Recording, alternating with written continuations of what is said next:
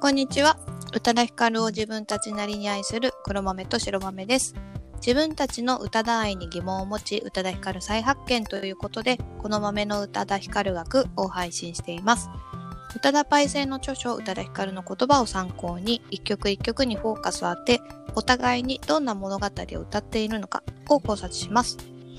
さらに、曲から連想されるキーワードをもとに、私たちが30代の生き生き抜く術をゆるっと考えていく30代を生き抜くうたらパイセンから学ぼうというコーナーもございます。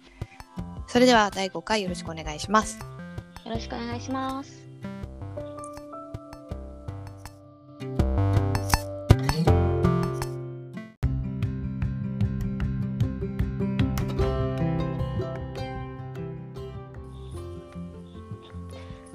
回の曲は Moving On Without You 宇多田パイセンのアルバム First Love に入っている曲です。はい。車の CM だったようで、彩香さんや、えー浜崎あゆみさんなど、意外といろんな方にカバーされてる曲みたいですよ。そうですね。えっ、と浜崎あゆみさんのは聞いたことあるんですけど、彩香さんのは聞いたことなかったですね。うん。私もなかったので、ちょっと今度調べて聞いてみようと思います。そうですね。えーそれでは早速黒豆さん物語お願いいたします。はい、えー私自身この曲が好きだなっていうのは前回の終わりにお話ししたと思うんですけどもこの曲の主人公は自分にとっての恋愛をする時の自分の理想像を持ってるんじゃないかなと感じていてでもそれが相手の男性によって乱されてちょっとわちゃわちゃしちゃっているんですよねって思ってですよね。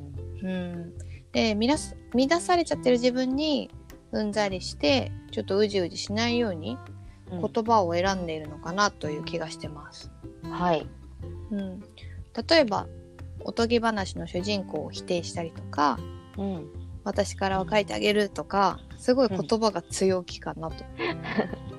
確かに。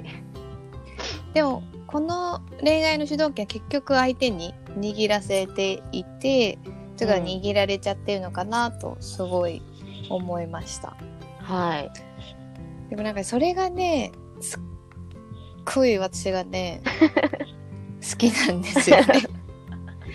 なんかこう自分のことは自分でコントロールしたいのにってこう頑張ってるのに、結局多分もう上みたいな なっていうのがすごいもうめっちゃ好きだなうん。確かに。そう、まあ、多分この主人公の子はきっとろくでもない男性にうん。ね、振り回されてるんだろうけどそれを、まあ、楽しめている感じもするのかなって。で私の友人でもこういう恋愛していた人は結構いるんじゃないかなと。だけどどこか楽しそうなんですよねうまくいかなくても。うん。うん。だ聞いてる側も笑っちゃうし 結構軽はずみに「いやもううん今目の前で連絡して 別れなよ」みたいなことを言えちゃうような そうだからようやっとちょっとここまで、今今日5回目かうん。なんですけど宇多田パイセンの曲でも中でもこうメロディーだけじゃなくてうん。歌詞も軽快な感じな曲が今回来たよ来てよかったなってね思ってま。す。うん確かに。なんかここんとこね、ちょっとこう読んでないかみたいな曲続いてましたもんね。でしょ？なんかうん前回なんて 白豆さんも最後のテンションがひどいことになってもうじ 自暴自棄みたいになってたしねあの白豆誰も信用しない回です。そうそうそうそう ありましたね。ちょっと大変失礼いたしました。はい。いやでも全然ね聞いた時は面白かった全然大丈夫ねはい、はい。えーそれではじゃあ白豆さんの物語お願いしますはい。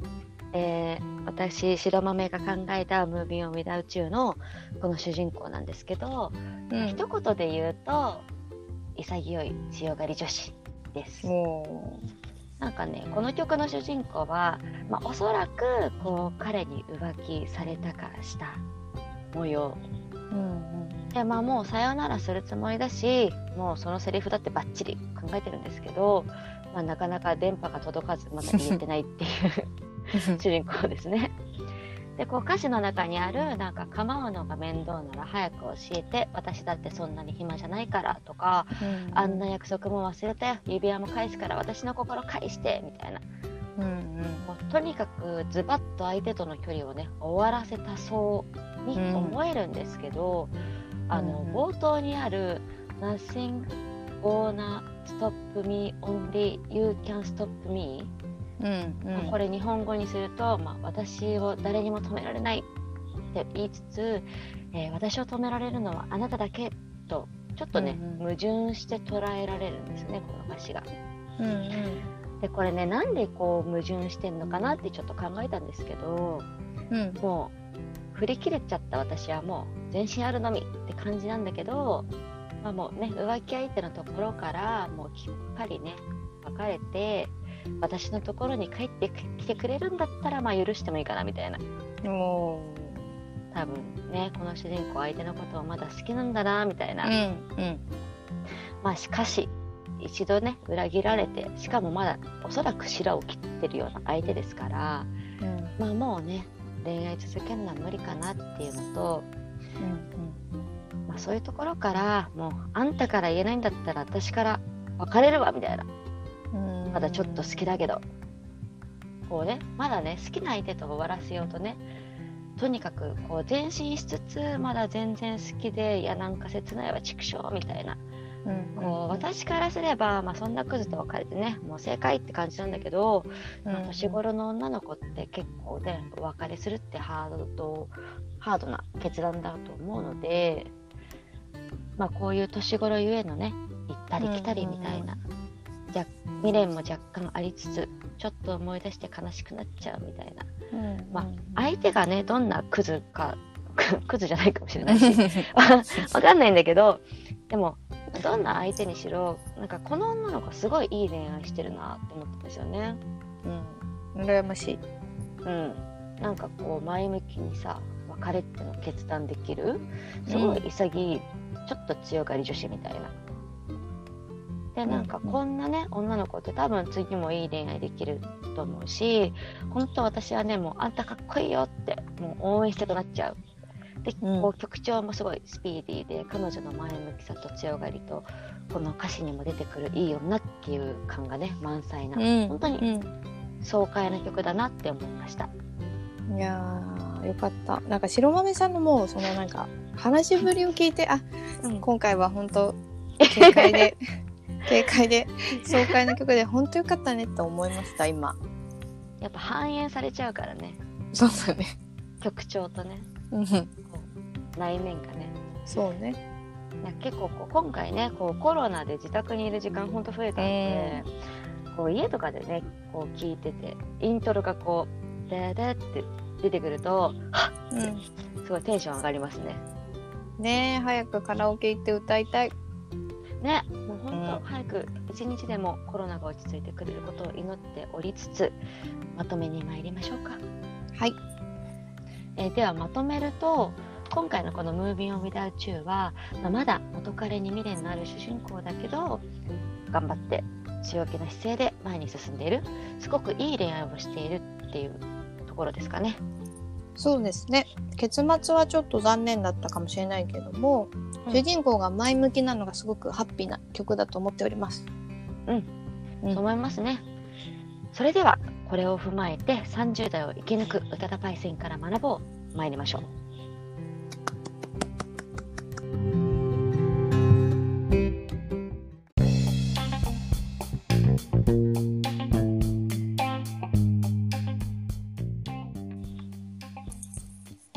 はい。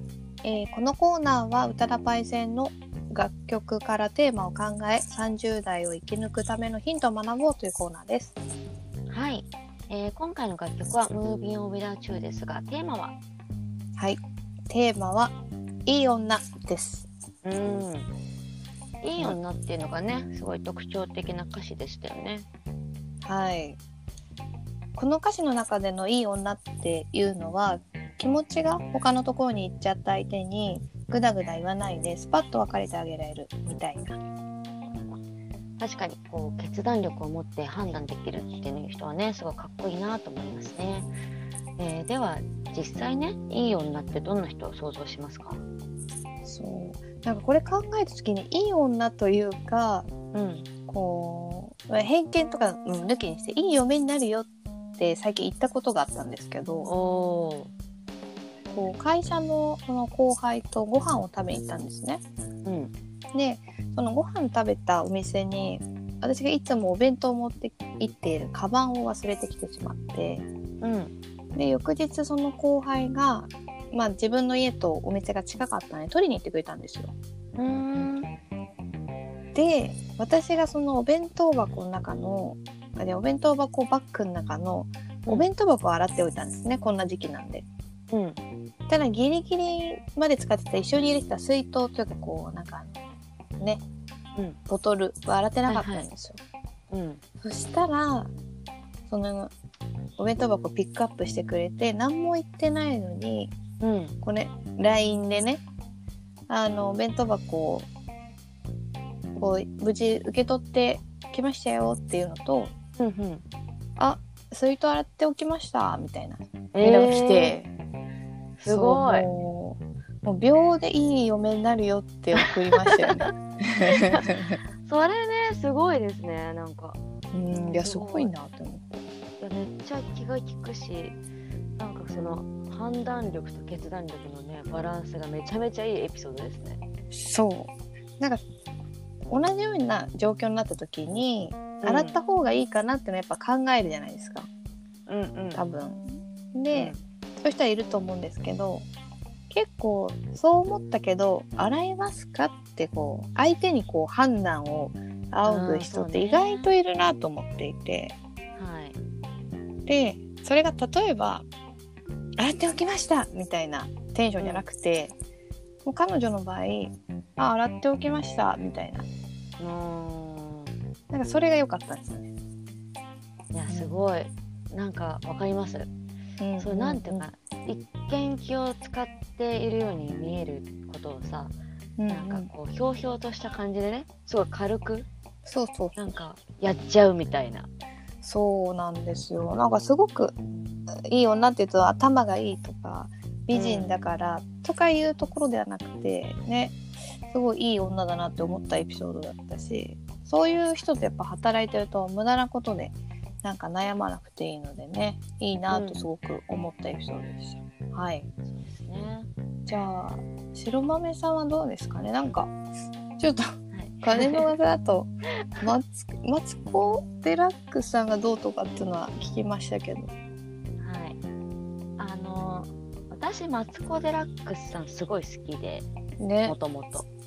結構多分学生の時ぐらいから言ってんじゃないかな。うん。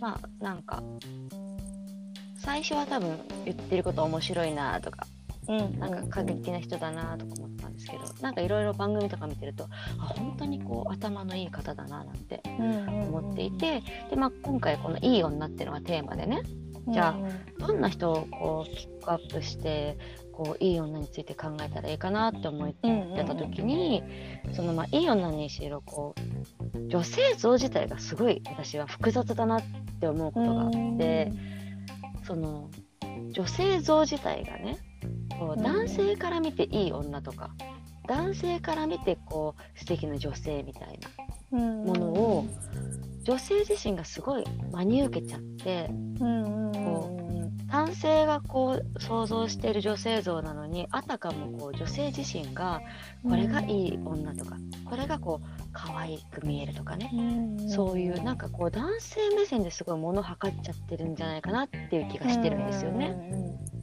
確かになんか基本が基本こう可愛いとか綺麗ってことはやっぱ男性の理想みたいな気はしますよね。そうなんですよ。なんでそのいい女についてどんな人がねいいのかなって考えた時にこう女目線男目線とか関係なしに思いついたのが本当マツコ・デラックスさんなんですよね。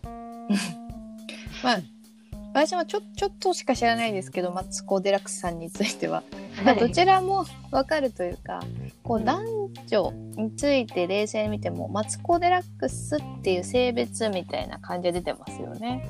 うん、そうなんですよね。なんかこうどちらともつかない、どちらでもない、でもどちらに対しても本当にこう的確な感じのコメントをされているのうで、ん。でこう女性の価値観も男性の価値観もね、多分。うんまあ、マツコさん自体はこうちょっとセクシャル的に女性寄りなのかなと思うんですけども、なんかこう説得力がすごいあるなっていうのがあうんって、うんなのでちょっと今回いい女っていうテーマなんですけども、うんマツコ・デラックスさんのね名言をいくつか紹介してじゃあいい女って何っていうのを考えたいなと思います。すごい。マツコ。マツコさんと宇多田パイセンのまたコラボレーションですね。あもう本当ありがとうございました TBS さんはい。ぜひまたお願いします。それではあそうでちょっとこれお話名言ね言う前に、ちょっとこのインターネットで出てきたものをうんうんうんうん。これから名言として出させていただくんですけど、うん。あの出所がね明確でないので本当にご本人がおっしゃったとかっていうのがわからないっていうところだけちょっとご了承いただいてうん。聞いていただければなと思います。はい。はい、では名言その1、はい。えーダメを掴んだのがあなたなら手放すのもあなた次第なのよ。です。これねマツコさんの名言探しててさうんうんあこれ「ムービー・オン・ウィダウ・チュー」とちょっと重なるって思ったんですけど思いません？確かにね、うん、確かになんか宇多田パイセンのそのこの曲「ムービーアウト・ウィザー・チュー」はその名言を実践する歌詞になってますしね。ね、ダメ男にしろ相性が合わないにしろ別れるって選択ってなかなか難しいだろうからだから自分の中にある寂しいとか、なんか満たされていたものを手放すのってうん決断するの難しいってねすごく思うのでただ一緒にいてやっぱプラスにならない相手とはうん自分のためにもさよならするっていう決断をするしか幸せになりたいとか成長し,、ね、していかないのかなというのは感じますね。ね、そうなんですよね。結局ね、一緒にいる相手って本当自分で選ぶしかないっていう、うんまあそういう決断をするしかないっていうね。うんはい。では、名言その2、あまだあるんだ。続きますよ。はい。はい。その2、えー口紅くらい時代とは、時代とか流行とは別に、自分はこれが好きって言えるくらいじゃないと、人としてダメじゃないです。へえ。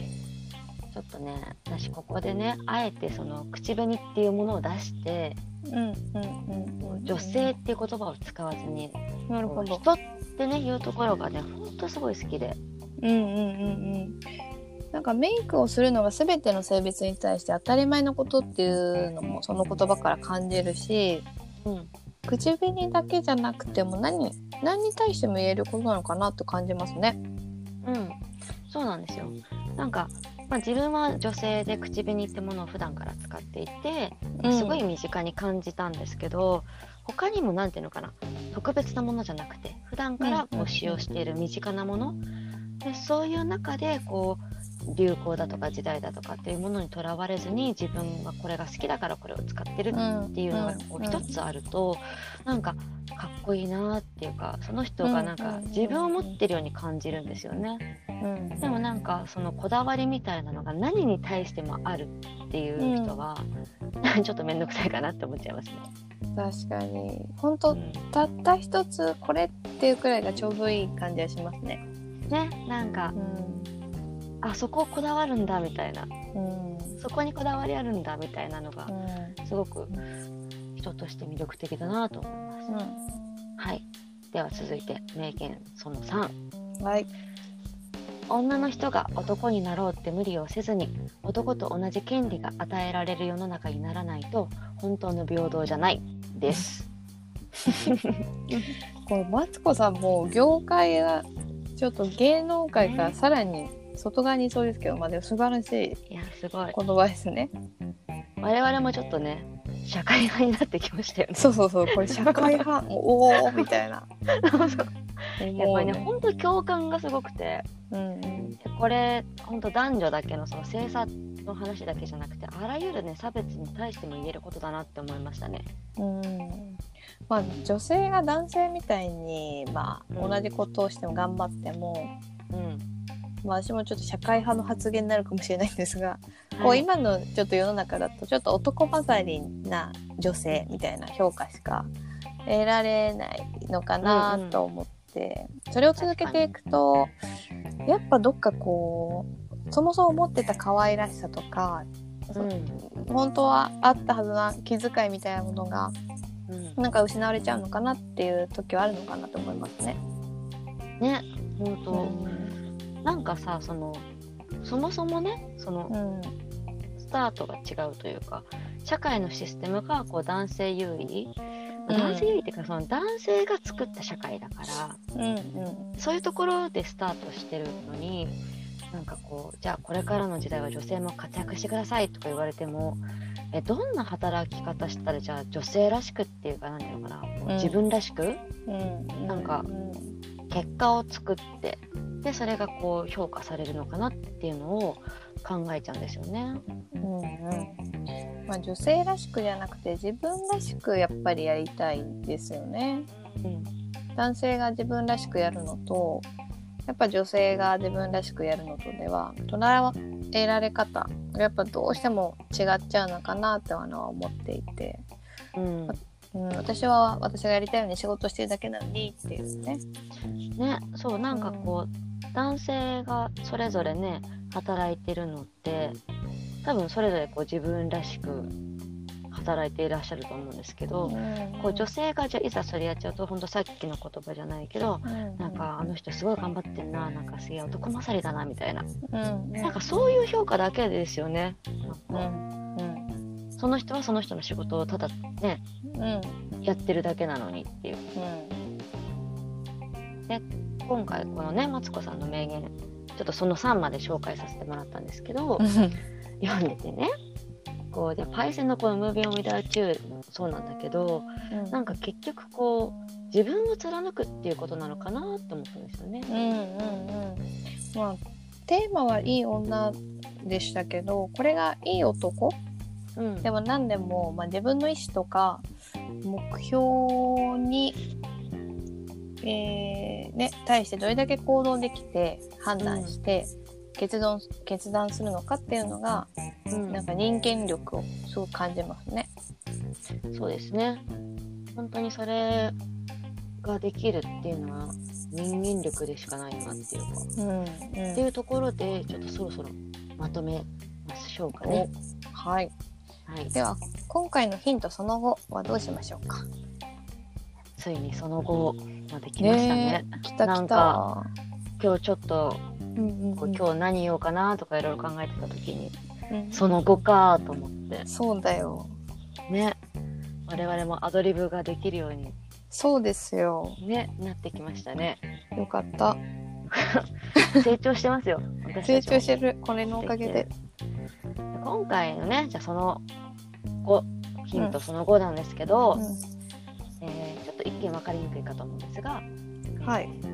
自分らしい判断を探すです、うん。うん、判断を探すっていうのは何ですかね？その判断っていうのがねそのその場その場で割と選択肢っていうかこう限られちゃうじゃないですか、でそうすると自分にとってその本意ではなかったりとかあと相手と自分の間を取ろうとしてすごい複雑になってしまったりとか、だから結局同時に2つのことって選べないのでそれだったらこう自分自身が納得できて何を言われてもね責責任を持てるようなうんうん決断をするべきだと思うんですよね。うん結局そうですね決めるのは自分しかいないからこそ自分が納得できる判断決断をすると。うん、そうです。結局何かしら決断をしないといけないからじゃあまず判断する段階で目の前に置かれた選択肢以外を自分で考えてみる。うん。でそれがそうさっきその出てきた会社の後輩さん。お弁当箱ちゃんね。そうお弁当箱ちゃん。いやすごいなって思って。いやほら普通だったらさ こうね受け取りましたよ。うん。でもしくはそのさっき黒豆さんが言ってた「あの洗えますか?」って聞くか、じゃないですか。うん。でも多分彼女はその自分らしいっていうか多分無意識でやってることだと思うんですけど、洗うっていう判断をしたんですよね。うんうんうんでそれを実際に洗ってうんこうしかもそれがこうなんていうのかな。うん相手がなんかうん。こうえなんか申し訳ないなっていう気持ちにならないような。うん。なんかお互い損しないやり方ですよね結局。ねなんかお互いが気持ちよくうんもうありがとうみたいなそのコミュニケーションが取れるっていうか。うんでそれっていうのはすごい彼女らしいお弁当箱ちゃんらしいうん。判断だったんだと思うし、そうだね。だから結構お弁当箱。お弁当箱ちゃん。大活躍してる。すごい。いや私そう。これまたちょっとネタバレになっちゃうかもですけどうんこのね30代を生き抜くを私が先に書いてて、うん。うんでそのエピソードを本当に後からもらって、うんうん。お弁当箱ちゃんエピソードねそう。言いたいのはつまりこういうことみたいな。別に大きいことじゃなくても何でもそうなんですよ。うんうんなんかうん当たり前にある選択肢以外で自分ができることを考えるっていうのうが、私は本当にさっきのじゃないけど人間力だなって思っていて、うん。なのでこう何かしらねこう、うん。自分で考えて判断をするっていうのが大事かなと。はい。わかりました。まあ考えて行動して判断して決断するってまさしくいい女の条件かなと、今回。なんで笑って。るあの思いましたし、はい、はい。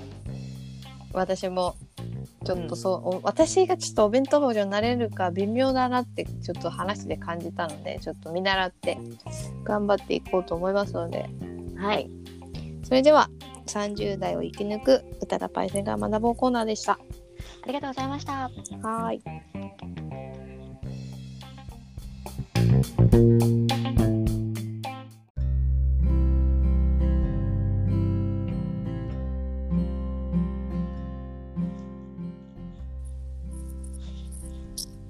第5回目 Moving on Without You でしたがどうでしたか？まあ本当に曲の爽快さとね、うん。こうテンションの上がる曲でうん。すごい楽しかったんですけど、うん。うん。とにかく今日すごいバタバタしてたじゃないですか。一日が？お互いなんかこうあ、そうね。いつもよりいつも割とこうね決めて言いたいこととか言うこととか、うんうんうんお互い先に把握してたんですけど今日本当にもう、その場でねもう本当その場その場でうん。なんかやってたんで、すごいちょっと駆け足になりつつなんか5回目ぐらいになってくるとできるなっていう そうですよ。多分ねもう、だから今回は、宇多田パイセンと、まあ、マツコ・デラックスさんと、はさらにね、お弁当箱ちゃんっていうキャラクターが生まれるっていう。い、もうねお いい弁当箱ちゃんこれ次いつ登場してくれるんだろうっていうのがそうだね。ちょっと、うんちょっとファーストラブではなかなかファーストラブも強烈そうな恋愛してそうだからちょっと出せないなって感じなんですが、はい。ねちょっとさっきね、おそう、ちょっと箱ちゃんのね。ねそうそうそう。経歴みたいなものそう、面白いんですよ、ね。男性のね男性の面白かったねびっくりしちゃったいいんですよね。はい。ねでもほら放送コードとか関係ないからねいつか いや、さあ、どうなんだろうな。どこかで録音そうだね。まあいつあかの宇多田パイセン関係ないところでやりたいねそうだね。それかもうぜひねゲストに来てほしいね。その時の話をちょっと。呼んじゃおうか 最低。はい。いやでもね本当になんかとにかく楽しめましたね今回うん、楽しかったです。はい。はいそれ、えーそれでは、白豆さん、次回の曲をお願いします。はい、えー次回はアナザーチャンスですいいですね。私、アナザーチャンスもこう好きなんですけどね。でも私も大ね、好き、難しいんだよね。はい。またちょっとね暗めの雰囲気にはなりますけれどもうん、うん。またなんかこう面白いあの感じで何かエピソードをお話しできたらなというふうに思います、えーそれでは次回も楽しんでいただけるように頑張りたいと思います、はい。えー拙い言葉ではありますがこれからも宇多田ヒカルさんを語らせていただければと思います。はい、頑張ります。お送りしたのは黒豆と白豆でした。ありがとうございました。